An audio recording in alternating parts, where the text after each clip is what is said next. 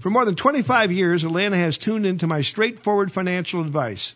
I'm Dr. Gene Henssler, and this is Money Talks, Atlanta's longest-running and most respected money show on radio. My staff and I will give you fact-based, no-nonsense answers to your financial questions. To have your questions answered on the air, send them to me, Dr. Gene at Henssler.com. That's D-R-G-E-N-E at H-E-N-S-S-L-E-R.com.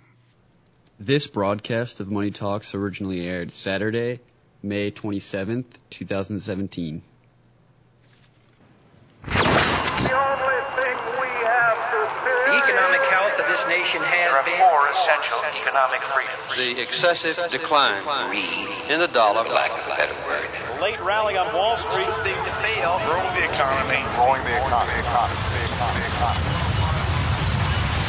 Welcome. This is Money Talks.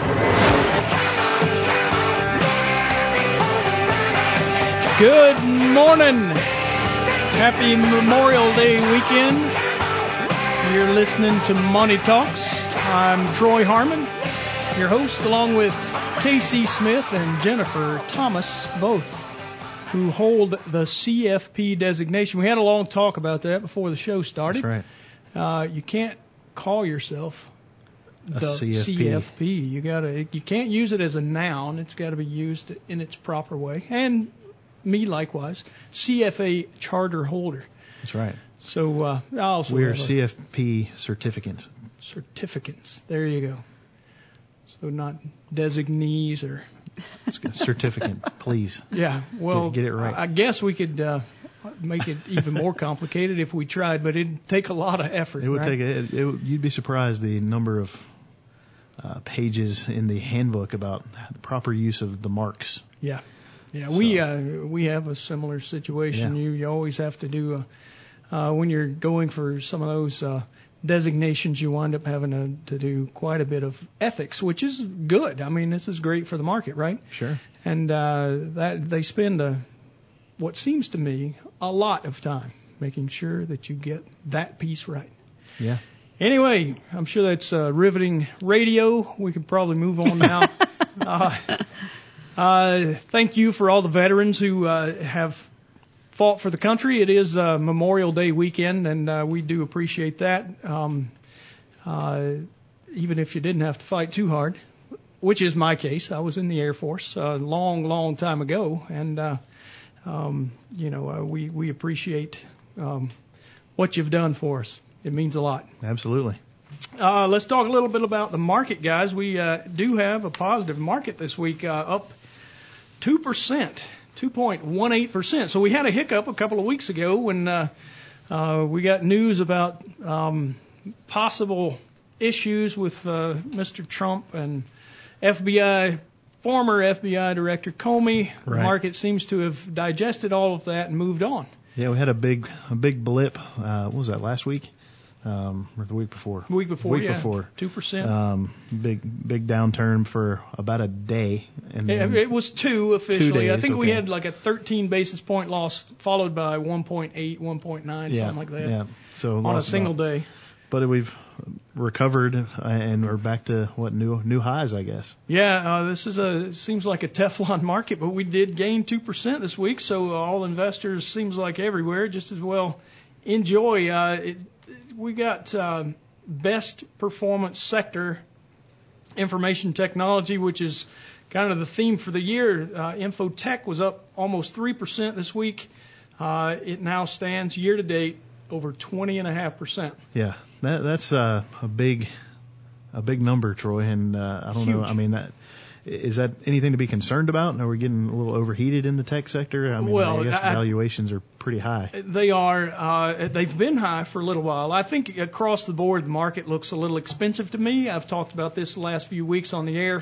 One thing that we do have that gives us a little bit of hope that the market's not terribly overpriced is the fact that we do see earnings growing pretty significantly in the first quarter. Nothing much to talk about on earnings this week since we're kind of between seasons. We did have a couple of companies report, but earnings look to be strong. Yeah. But when I look at our current price ratios relative to historical averages, we look around 20% overpriced. Yeah. Well, and we're overdue for a correction at some point. I mean, historically, when you look at what the market typically does, you know, we're way past due. That's true. We have on average, one 10% correction every year. The last one we had was December of 15 into February of 2016. We're a little, year and a half out from that. Yeah. And then we usually see a 20%. It was 20% every 2 or 3 years, and then 3-5% on average per year. We have had some short blips, but really there's been limited volatility over the last. You could make the claim. I think we've had two and a half, almost three, 10% corrections in the past 9 years. Wow. Yeah. Yeah, that's unbelievable. Yeah. Well, yeah, we're at 9 years now because we're going back now to March of 2009. Right. That would have been the bottom. It's 8 years. Yeah. So we've we have surely enjoyed the fact that we haven't had so much volatility in the market. I mean, and history tends to repeat itself. That's why we study history, but it's not always the case. So. I think the market has been strong. It's just doing, and earnings are what end up being reflected in the stock price. So, right. Yeah. This is a little different. I mean, we're in a situation where there's still lots of discussion as to whether or not we're going to have some pretty significant regulatory changes, including lower taxes. We've seen a little bit of news this week on that. We did get the Office of the Congressional Budget Office information back about the new American Health Care. It's the AHCA, American Health Care Act, bill that Congress has actually passed. It's moved on to the Senate. The Senate's still saying they don't really care. They're going to pass their own version, which would then have to be sent back to the House. What we get out of that's the big problem to me is we've got all this discussion. We are moving in that direction, but we have yet to see one piece of legislation really passed to give us lower regulation. Probably the one and only that I know of that has changed, and I'm sure that I could get called out on this, but the Labor Department laws that were going to be affecting retirement accounts did get pushed back. We were supposed to see that in April. Right. It got pushed back to June 6th or 7th, and even that now is subject to be reviewed and changed. Yeah, and that's further. An interesting one, just especially for our industry, obviously. But the fact that even that legislation was proposed created a lot of uncertainty in some of the broker dealers out there. Right. Insurance companies are going ahead and changing their policies to comply with the Department of Labor in the anticipation of it passing, at least in some form, at some point. Right. And just yesterday, I think it was, Wells Fargo came out and said that they're disallowing certain types of investments inside of IRA accounts. Right. I think, muni bonds, which why would you own a muni bond in an IRA anyway? Makes little sense. But, they're making it official that's there are a few taxable muni bonds, or there used to be. No, there are. Yeah. There are. And we look for them a good bit because we, if But the true muni bonds, your typical muni bond, it doesn't make sense. Tax-free munis. State and federal tax-free, right, it makes no sense. Certain share classes, things like that they're doing to go ahead and move forward with the Department of Labor regulations, even though it has been bumped back and nothing has been changed officially. But I think that there's some anticipation that part, maybe in some form, not the current form that they were expecting, but it might get through to some type of reform on retirement accounts and how those are handled, whether a fiduciary standard is used or not. Right, yeah, and those would still only impact, as you were talking, retirement type accounts. So it's not going to be a brokerage account, a taxable type account would not be impacted by that. All right, guys, we got a little bit of economic news this week. New home sales came out; they fell 11.4%. Below the revised March levels. This was an April report. Still 0.5% above year-ago levels, so relative to the April 2016 numbers. That was the March report for this was a 10-year high So I guess it's not a huge surprise that we did have a decline when you have something that spiked so high in the prior month. MBA mortgage apps, this is something we look at every week, increased 10.5% on the refinance index. Total composite was up 4.4%. Purchase index was still a little bit lower at 0.8%. So 10.5% on the refinance index. That's a spike. That's pretty strong. Yeah. The previous week, because we saw interest rates fall, right, it was negative overall. So we did see some changes in interest rates. You look at the Treasury yield curve on the 2- and 5-year, we got 6 basis points or 0.6%. Increase. 10-year Treasury is at 2.26%, which is really low, but it's up 0.4%. And then 3 basis points on the 30-year. So across the board, the yield curve is higher.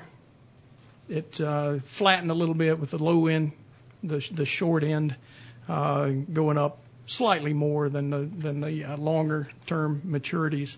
Existing home sales, we saw April coming in 2.3% below the revised March total, so a bit of a decline there as well. Still 1.6% higher on the year relative to April in 2016. FOMC came out with some minutes this week, which is really interesting. They're talking about how they're going to roll off the long end of the maturities, kind of unwinding quantitative easing 1, 2, and 3, and they're talking about using capped rates to go out a little further. All right, guys, we're going to take a real quick break to pay a few bills, and we'll come right back. You're listening to Money Talks. Don't touch that dial. But tonight, don't call it a comeback.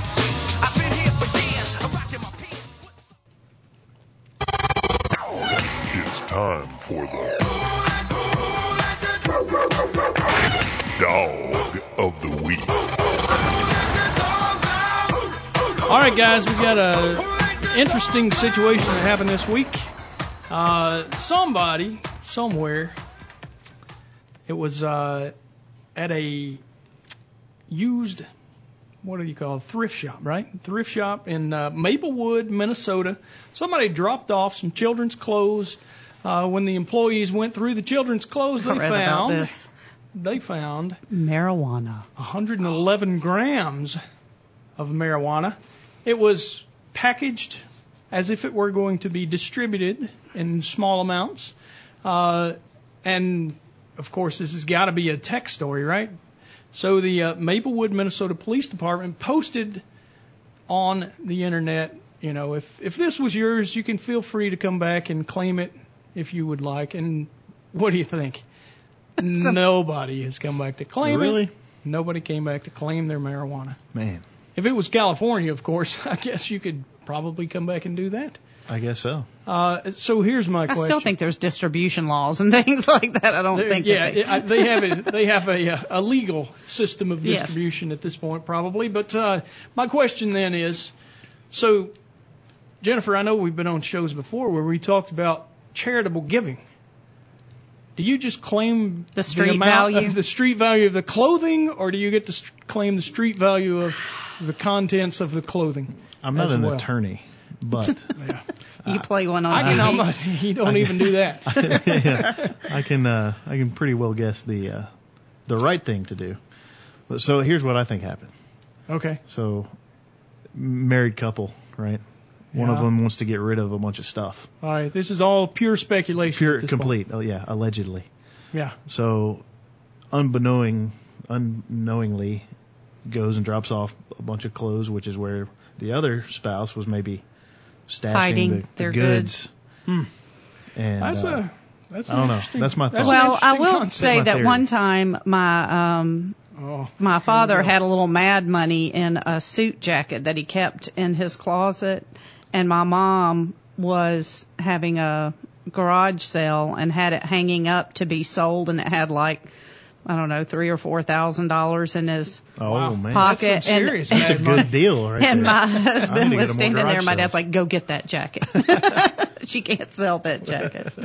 No explanation provided. Just go get the coat. Yeah. All right. So I would have to guess that Casey, you're probably right in as much as you can't write off anything that you couldn't. I mean, even in the states where that is legal, where both medical and recreational marijuana is legal. You can't take the proceeds and put it in the bank because of federal laws. So I'm sure that the IRS, being a federal organization, is not going to allow. They would frown on you taking the write-off. Yeah, I would imagine. If you could write it off your state tax, though. I don't know. You know what? That is an interesting thought, because if it's legal in the state, I don't know. Anyway, dog of the week. So guys, Let's move on from the fun topic that we just had and talk a little bit about something even more fun than that. It's hard to believe there's anything more fun than finding a bunch of marijuana in some children's clothing. I was thinking that reverse mortgages might just be that subject. Reverse mortgages might be the ticket. Yeah. So Casey, you want to set this up for us? We do have a situation to talk about this week about reverse mortgages and how they might be useful. Yeah, and so we had a question from Luca and Christine, who are trying to help Luca's father, Rick, handle his finances now that he's getting a little bit older. Rick's second wife spent a few months in long-term care and hospice before she passed away. Medical bills and long-term care really took a toll on Rick's retirement savings, and so his banker talked him into getting a reverse mortgage to supplement his cash flow. Luca and Christine were not too thrilled with that transaction. Rick is in good health, but they're wanting to know what would happen if he doesn't need to at some point move into an assisted living facility or long-term care facility, and are there any advantages to having the reverse mortgage? So a reverse mortgage, the most common reverse mortgage that you see is the HECM loan. HECM stands for Home Equity Conversion Mortgage, and it basically works just like a regular mortgage, except in reverse. So rather than making payments, you take out a loan. I think in this case the home value was $285,000, had an existing mortgage of like $88,000 on it. So they could essentially refinance it, pay off the existing mortgage, and take any kind of proceeds from the loan as either a lump sum, or use it as a line of credit, or take it over a monthly installments. There's different ways to do it. The amount that they're eligible to take out, it would be based on the borrower's age, the current interest rate, and the value of the home. You have to be over 62 to do this. But when you take the money out, you don't make any payments. So a normal mortgage, you would make, you pay principal and interest, and then you'd pay off the loan over time. And so by the end of the term of the loan, it would be paid down to zero. In this case, the interest just adds and accrues to the balance of the loan. So if you have a $285,000 home, let's say you can take out, $150,000 as your lump sum, then you're going to pay whatever the mortgage rate is. Plus, there's usually an insurance premium that's tied to it, because it has to be insured by the Federal Housing Authority to make sure that if the loan balance eventually exceeds the value of the home, which it would if it runs long enough, then there's actually no recourse to the borrower. So you pass away, the value of the loan, or the balance on the loan, is more than the value of the home, then the bank takes the home, but the children or the heirs or the estate is not liable to pay off the balance of the loan. So in this case, the situation is Rick is in pretty good health, but they're wanting to know what happens if he needs to go into a assisted living facility or long-term care. It has an issue with long-term care, which it sounds like the mother did, and that could potentially be a problem. If it looks like he used most of the proceeds from the reverse mortgage already, unless he's taking monthly installments. It's not real clear how he received those proceeds, but the big question is, if he does need to go in to move out of the house, if he no longer lives in the home for 1 year, then it's considered a permanent move, and he would have to either sell the house. The loan comes due at that point, basically. Part of the the paperwork in the loan and the requirements of the loan is that you have to be that has to be your primary residence, and that you have to maintain that as your residence. You still pay the taxes, you still pay the insurance. As if you were the homeowner. As if you were the homeowner. You are the homeowner. It's just like, you know, a regular mortgage where the bank owns, you know, 80% and you own 20%. In this case, the portion that you own just keeps getting smaller and smaller as the interest accrues. The bank's interest then becomes greater and greater. Exactly. They become more of the owner. The equity in the home decreases over time rather than increases as the loan accrues interest. Yeah, I guess it makes sense when you think about it. The average individual, their home is generally considered to be their largest asset. So this is just a way to tap into that large asset. But I mean, there are other ways too. I mean, he could have taken. Potentially, he could have refinanced his loan and just pulled out a cash out refi, and used that. You know, it tells us that he was pulling about $30,000 a year from his IRA, and I'm sure he's getting Social Security, so it may have been that he. I don't know if he had enough income to be able to do that, or I don't want to say you use a reverse mortgage as a last resort, but I think it's further down the line than, other ways that we would look at potentially trying to solve his problem first. However, I will say that, reverse mortgages today are better than they were several years ago when they were a lot more expensive. The expenses in them have gone down, so it is more attractive now than it used to be. It is. The rates are a little bit higher because you have to add that insurance premium on there, which is usually a percentage of the loan amount. So if your interest rate's 5%, it may be 6.5% with the insurance that has to be applied to it. So it just means your equity is going to erode a little bit faster. You know, some people take the proceeds from the reverse mortgage and use it to buy a long-term care policy, which is not a bad option. If you need to get access to some cash flow, tap into the equity in your home. But you could also do the same thing as Jennifer mentioned with just a refinance, a cash-out refi, still have a traditional mortgage. That way. I mean, the difference there is you're making the mortgage payment. Exactly. Mm-hmm. Exactly. So, and if all your money is in retirement accounts. And in this case, I think he's got an IRA worth $220,000. So his mandatory withdrawals aren't, enough to support his lifestyle plus his Social Security. But if he's able to get that mortgage payment off his books, or out of his budget, then he can take less out of his IRA, so he pays less taxes, and so it has sort of a compounding effect in that manner. So it's not a terrible thing that he's done the reverse mortgage, and we have clients that have done these. It's just really important that you understand the risks of going into it, and maybe even more importantly, that your children understand that whenever you pass away or move out of that house, then the equity is going to be eroding over time, and there's a good chance that there's not going to be any equity left by the time that happens. Mm-hmm.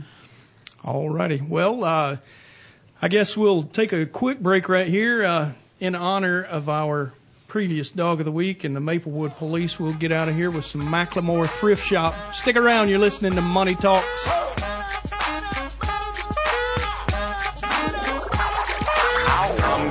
Some tags, only got $20 in my pocket. I'm hunting, looking for a come up. This is getting awesome. When you start investing in stocks, you seek investment advice. When you seek investment advice, you go to the internet.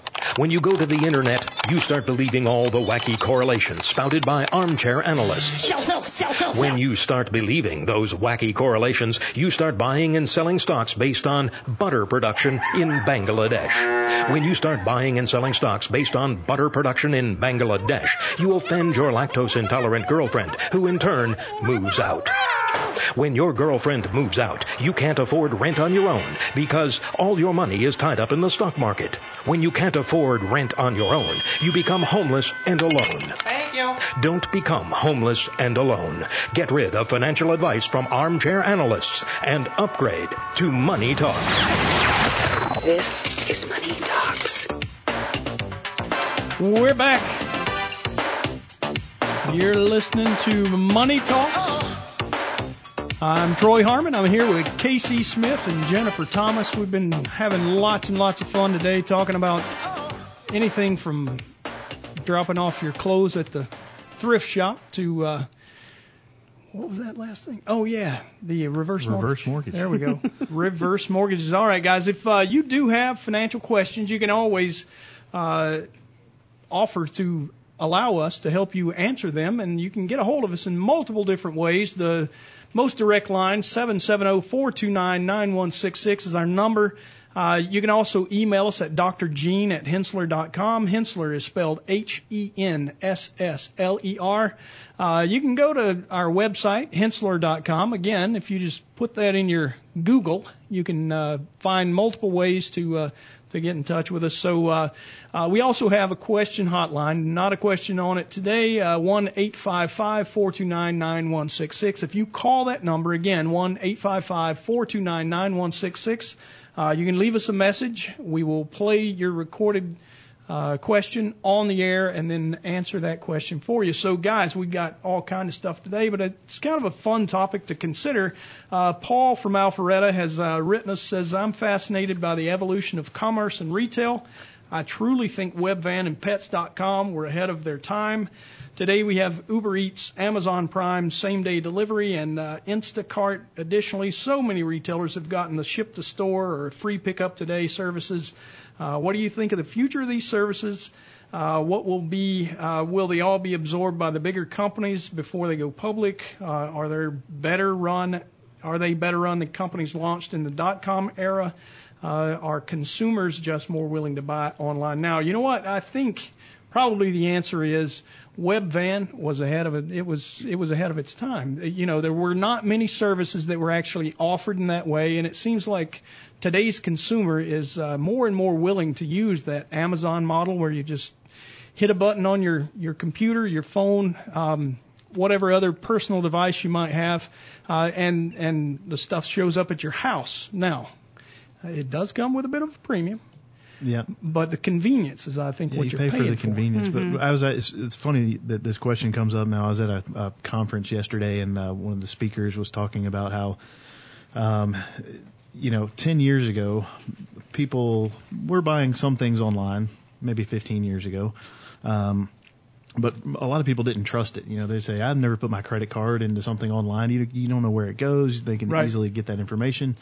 And he made the joke that, the way that you were supposed to handle that was to go down to Target and swipe it, and then that's the safe way to do it, right? Right. And go to the store. Using Target as a sort of a... Yeah, Target's had an issue too. There's been more than one there, right? So, but it's interesting that the trust now, if you ask millennials what the number one most trusted brand is, what do you think they say? Amazon. Really? Amazon is by far the best and worst thing that has ever happened to me. I mean, I use it all the time. We won't tell your husband. No, and he knows, but I mean, did you find him on Amazon? No, I did not. Oh, okay. I did not. But if they had that back, 26 years ago when I was looking for a husband, I might have, because, or maybe one of the other sites. No, one of the great things about Amazon is, like, if you want a shelf for your bathroom. Right. If you go to Target, you're going to maybe see, I don't know, 5 shelves, whatever they're going to have on display. Yeah. And they only have so much room. But you can go to Amazon and you can see hundreds of them, and you can find one that just fits what you're looking for. Yeah. And you can get it in 2 days without paying shipping. Yeah. Convenience and get is key. It. Yeah, no, and it's there. It's very convenient. And the other thing that is overlooked often, I think, is a lot of people use the ratings on Amazon. They'll look at customer reviews on there, and they're able to more easily compare, well, how do I know that this is the best shelf versus this one or whatever you're looking at? I'm probably their worst kind of customer, though, because I do read all the reviews, but I don't ever review anything. No, I never provide one. But, so that is great. But the bad thing is that sometimes you'll think, oh, I need something. And, you probably don't really need that, but you think about it, and now you can just immediately go and buy it. Sure. And you do that.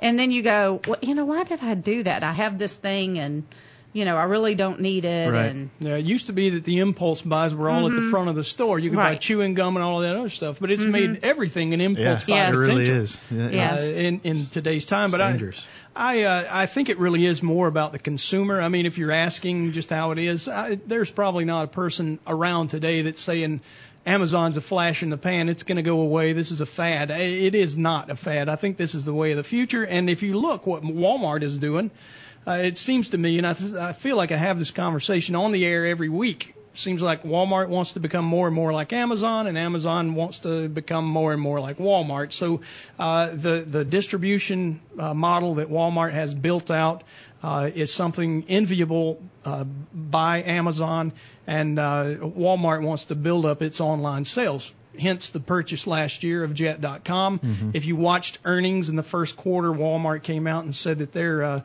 I think it was a 65% increase in online sales at Walmart. And it's, I mean, it's easy to see. They've got thousands, if not hundreds of thousands more product items that are available on Walmart.com.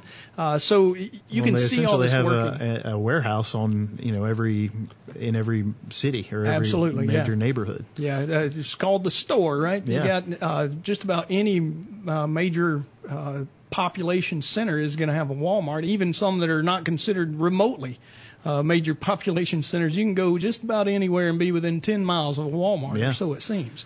And that's right, because Amazon would love to have that ability to reach its customer base even that much more quickly. Yeah. So one of the things that I look at, I mean, we've seen a huge pressure on retail over the last 2 or 3 weeks, specifically in the stock market. And the conversation is Amazon's killing everybody. At some point, I believe that Amazon is using all of those physical stores of everyone else as kind of a showroom. If somebody wondered if this brand of clothing fits them or whatever, you can go try it on and then eat while you're in the store even. Hit your Amazon button to purchase that particular item from Amazon, possibly at a lower price, which has been kind of the model that we've all come to trust. But as you said, Jennifer, it's not always the cheapest thing around. It's not always the cheapest thing, and you have to be careful, you know. And we were talking before we got back on the air. You know, they have the dash buttons where you can put them around your house, and you can push a button, and some, you know, like if you want laundry detergent, when you're running low, you can push the button, and you get the convenience of it just showing up 2 days later, right? And you don't have to worry about going to the store and things like that. But I will price things like that and compare it, and to me, those kind of things didn't make sense. But at the same time, I buy all of my deodorant through Amazon because I used to be able to find it in the stores. Now I have a hard time finding the brand that I use. And, you know, sometimes it's there, sometimes it's not. It's always on Amazon. Yep. And it's not that much more expensive. So some things are, some things aren't, but you really have to kind of watch that.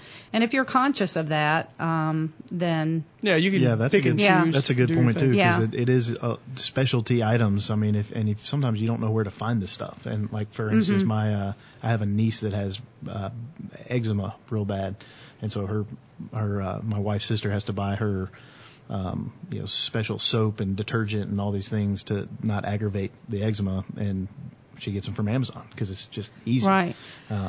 And she could probably get them from a specialty shop, but you know, she lives not real close to the city, and there's not a whole lot of specialty stores out where she is.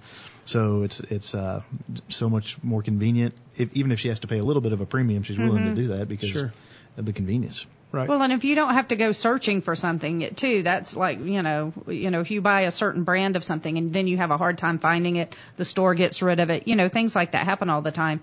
You know, then you don't have to start driving around where can I get it? What, you know, how am I going to go back to this?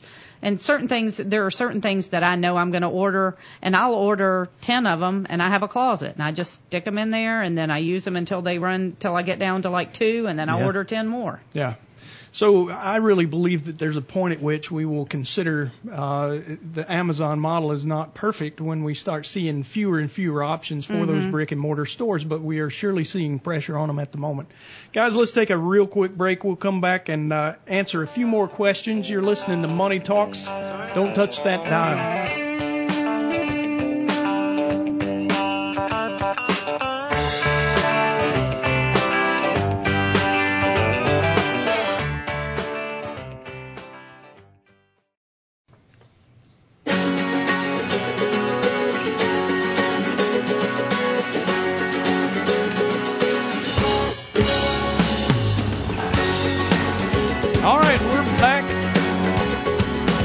listening to Money Talks. Again, I'm Troy Harmon here with Casey Smith and Jennifer Thomas. If you want to get a hold of us, if you have a question you'd like to ask and have us answer on the air, we'd love to hear from you. 770-429-9166 or email us at drgene@henssler.com. That's HENSSLER.com. So, guys, I guess a little bit of follow-up on the previous question. We were kicking around what's going on in retail. Amazon seems to be killing the brick and mortar, or at least that's the rap in the market.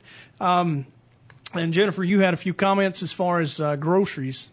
Yeah, Webvan didn't, make it. But I would have a hard time buying meats and produce online. Yeah. Because you can't see it. Right. And you can't. Well, what about the model that they've got? That's kind of a blend of the two. You can go to Kroger. They've got this option where you can give them basically your grocery list, and they'll put it all together and have it for you when you get to the store. Walmart's doing the same thing. I mean, for certain things, that's fine. But I mean, again, meats and produce, I wouldn't do that. Even you want to be able to pick out your own. I want to be able to pick out which bell pepper I think looks the best. All right. Well, do you think that will ever change? No, think that I don't. You? Well, I don't know. Maybe for millennials, maybe, it certainly could, because they, if you do that from the beginning. Yeah. Well, it's just the way it is. Trust. We talked about clothes, too. I mean, that's something that, one size doesn't fit all. And absolutely. So even sometimes one size fits Japan. That's right. Yeah, we, depending on a large in one brand might be completely different than a large in another brand. And so you can't just go based on the size that they've got on the label. Right. But if you know that this brand clothes you wear a large in, then you can order that brand. Yeah, that's right. And that for me is, if you can find those kind of things, make it really convenient for me, because I am the type of person, though, I don't like to shop. Yeah. I want to go in, get what I want, get out. I don't want to browse. I don't want to. Jennifer, you are probably the outlier among women. I know. And my husband, he makes fun of me, because I will go, if I go clothes shopping, I'm going to buy as many things as I can at one time so that I don't have to go back for a year, 6 months or a year. I don't want to just go in and buy a top or a pair of pants. Yeah. I mean, if you look at, malls and things like that, I mean, you still see a lot of traffic. If you go to, go down to Lenox Mall or Phipps or Cumberland, or I think it's people just walking. Maybe you think it is. It's people watching. It's exercising, so people watching, and maybe browsing, window shopping. Yeah, but I tell you what, though, you look at the pressure that's coming on them, and you start watching the financial reports on those companies, and retail has definitely got some issues. The Limited has been around for. I worked at the Limited when I was 18, 19 years old. So last year. No, yes, and I did it as a way to make extra money at Christmas, and I spent way more money on clothes than I ever made there. So, but they've been in business forever. Now they're going out of business, completely gone. Yeah. No, there's definitely a lot of pressure on the retail space, no doubt. Yeah, so it's interesting to watch as it morphs and becomes something else. I don't believe that the brick and mortar retail will go totally away. I do know that we have. Some folks that we talk to from time to time that are in the movie industry, and they believe that because of the tastes of millennials, that we're seeing the potential for that movie theater to become like the anchor store in a mall, because millennials tend to like experiences, including dining out and going to a movie. So it's definitely something interesting. Would I buy Amazon? Is that the ultimate question we should answer here? I think it's expensive. I've thought it's expensive for a long time, but it keeps getting more expensive. So they have had some earnings lately. Amazon's still got a PE that's in the almost 200. If you look at their forward PE, it's much more palatable at around only 127 or thereabouts. So it still just looks really expensive to me. If I was going to invest in something that's kind of in the middle of this mix, I'd prefer Walmart. And like I say, recent earnings would lead us to believe that it's a good move. Guys, let's take a financial planning question real quick. Here we go. Stephen from Woodstock says, I'm being encouraged to retire this year with a market up over 8%. I'm hesitant on rolling over my 401k. I have proprietary funds that I can't get outside of the 401k, and they have some pretty significant capital gains. Should I just leave it where it is and pay the administrative fees? I hear an advisor will cost me more. Got an opinion on that? I think probably start off. The gains with inside your capital, your 401k don't matter. No, right? The market being up really should have no bearing on whether or not you roll over your 401k or not. I mean, you're not going to have to worry about paying capital gains tax on anything as long as you roll it over to an IRA or another 401k. I guess if you were going to go work somewhere else, then you can buy and sell, and there's no tax implications for that. It's just when you take the money out of that retirement account, then that's when you pay tax on it, and it's ordinary income tax, not capital gain. So a little bit of a difference there. So that really doesn't have any bearing on whether it's a good time to roll it over or not. There are some factors to consider when you're rolling it over. Generally, an IRA is going to give you a lot more flexibility. You're going to have the option to invest in a lot of different types of assets that you probably don't have access to within the 401k. 401ks are mostly mutual funds, and I think you said proprietary funds. Sometimes they'll put a little twist on a mutual fund within a 401k, and you can invest. But you're buying portfolios of stocks in a 401k, not individual securities. And your options are generally limited to a handful. They create a lineup most of the time. Sometimes they can be self-directed, and they'll let you buy stocks or bonds or anything outside of the options that are in the plan, but most often it's going to be the stock of the company that's offering you the 401k. Right, and there's usually sometimes some plans don't offer a whole lot of options. They may only have 6 or 7, where then some companies have a lot. So you really want to know that the options that you have are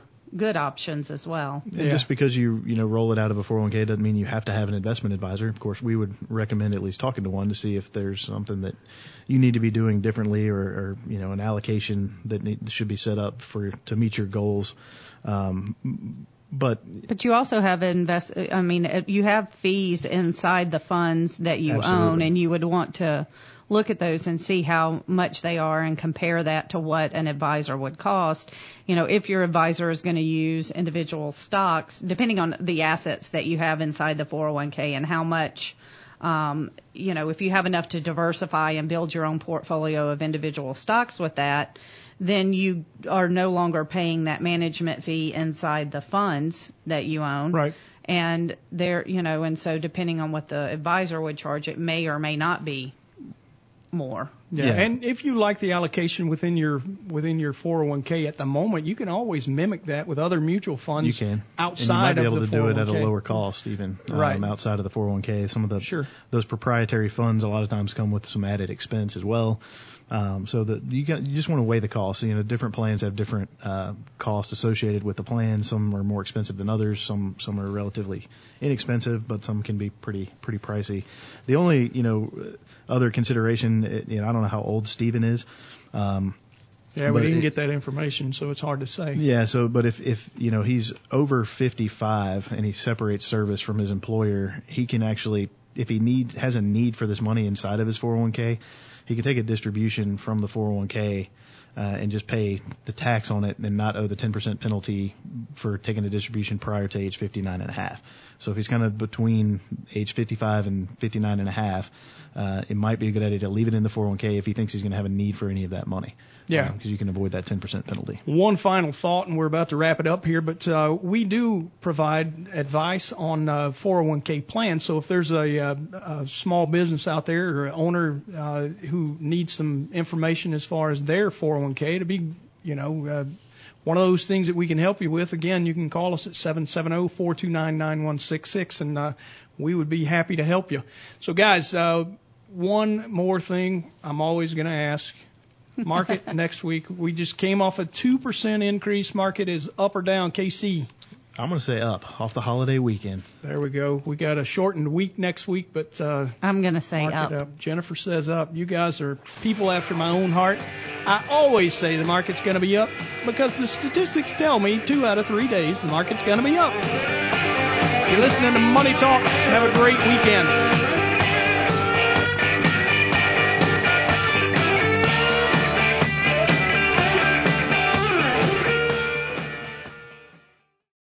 All material presented is compiled from sources believed to be reliable and current, but accuracy cannot be guaranteed.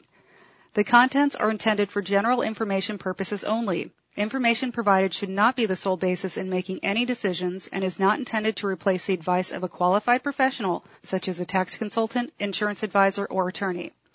Although this material is designed to provide accurate and authoritative information with respect to the subject matter, it may not apply in all situations. This is not to be construed as an offer to buy or sell any financial instruments. It is not our intention to state, indicate, or imply in any manner that current or past results are indicative of future profitability or expectations. Portfolio holdings discussed are subject to change. There is no guarantee that in the future these securities will be held in Henssler accounts. As with all investments, there are associated inherent risks. Please obtain and review all financial material carefully before investing. Henssler is not licensed to offer or sell insurance products. This overview is not to be construed as an offer to purchase any insurance products.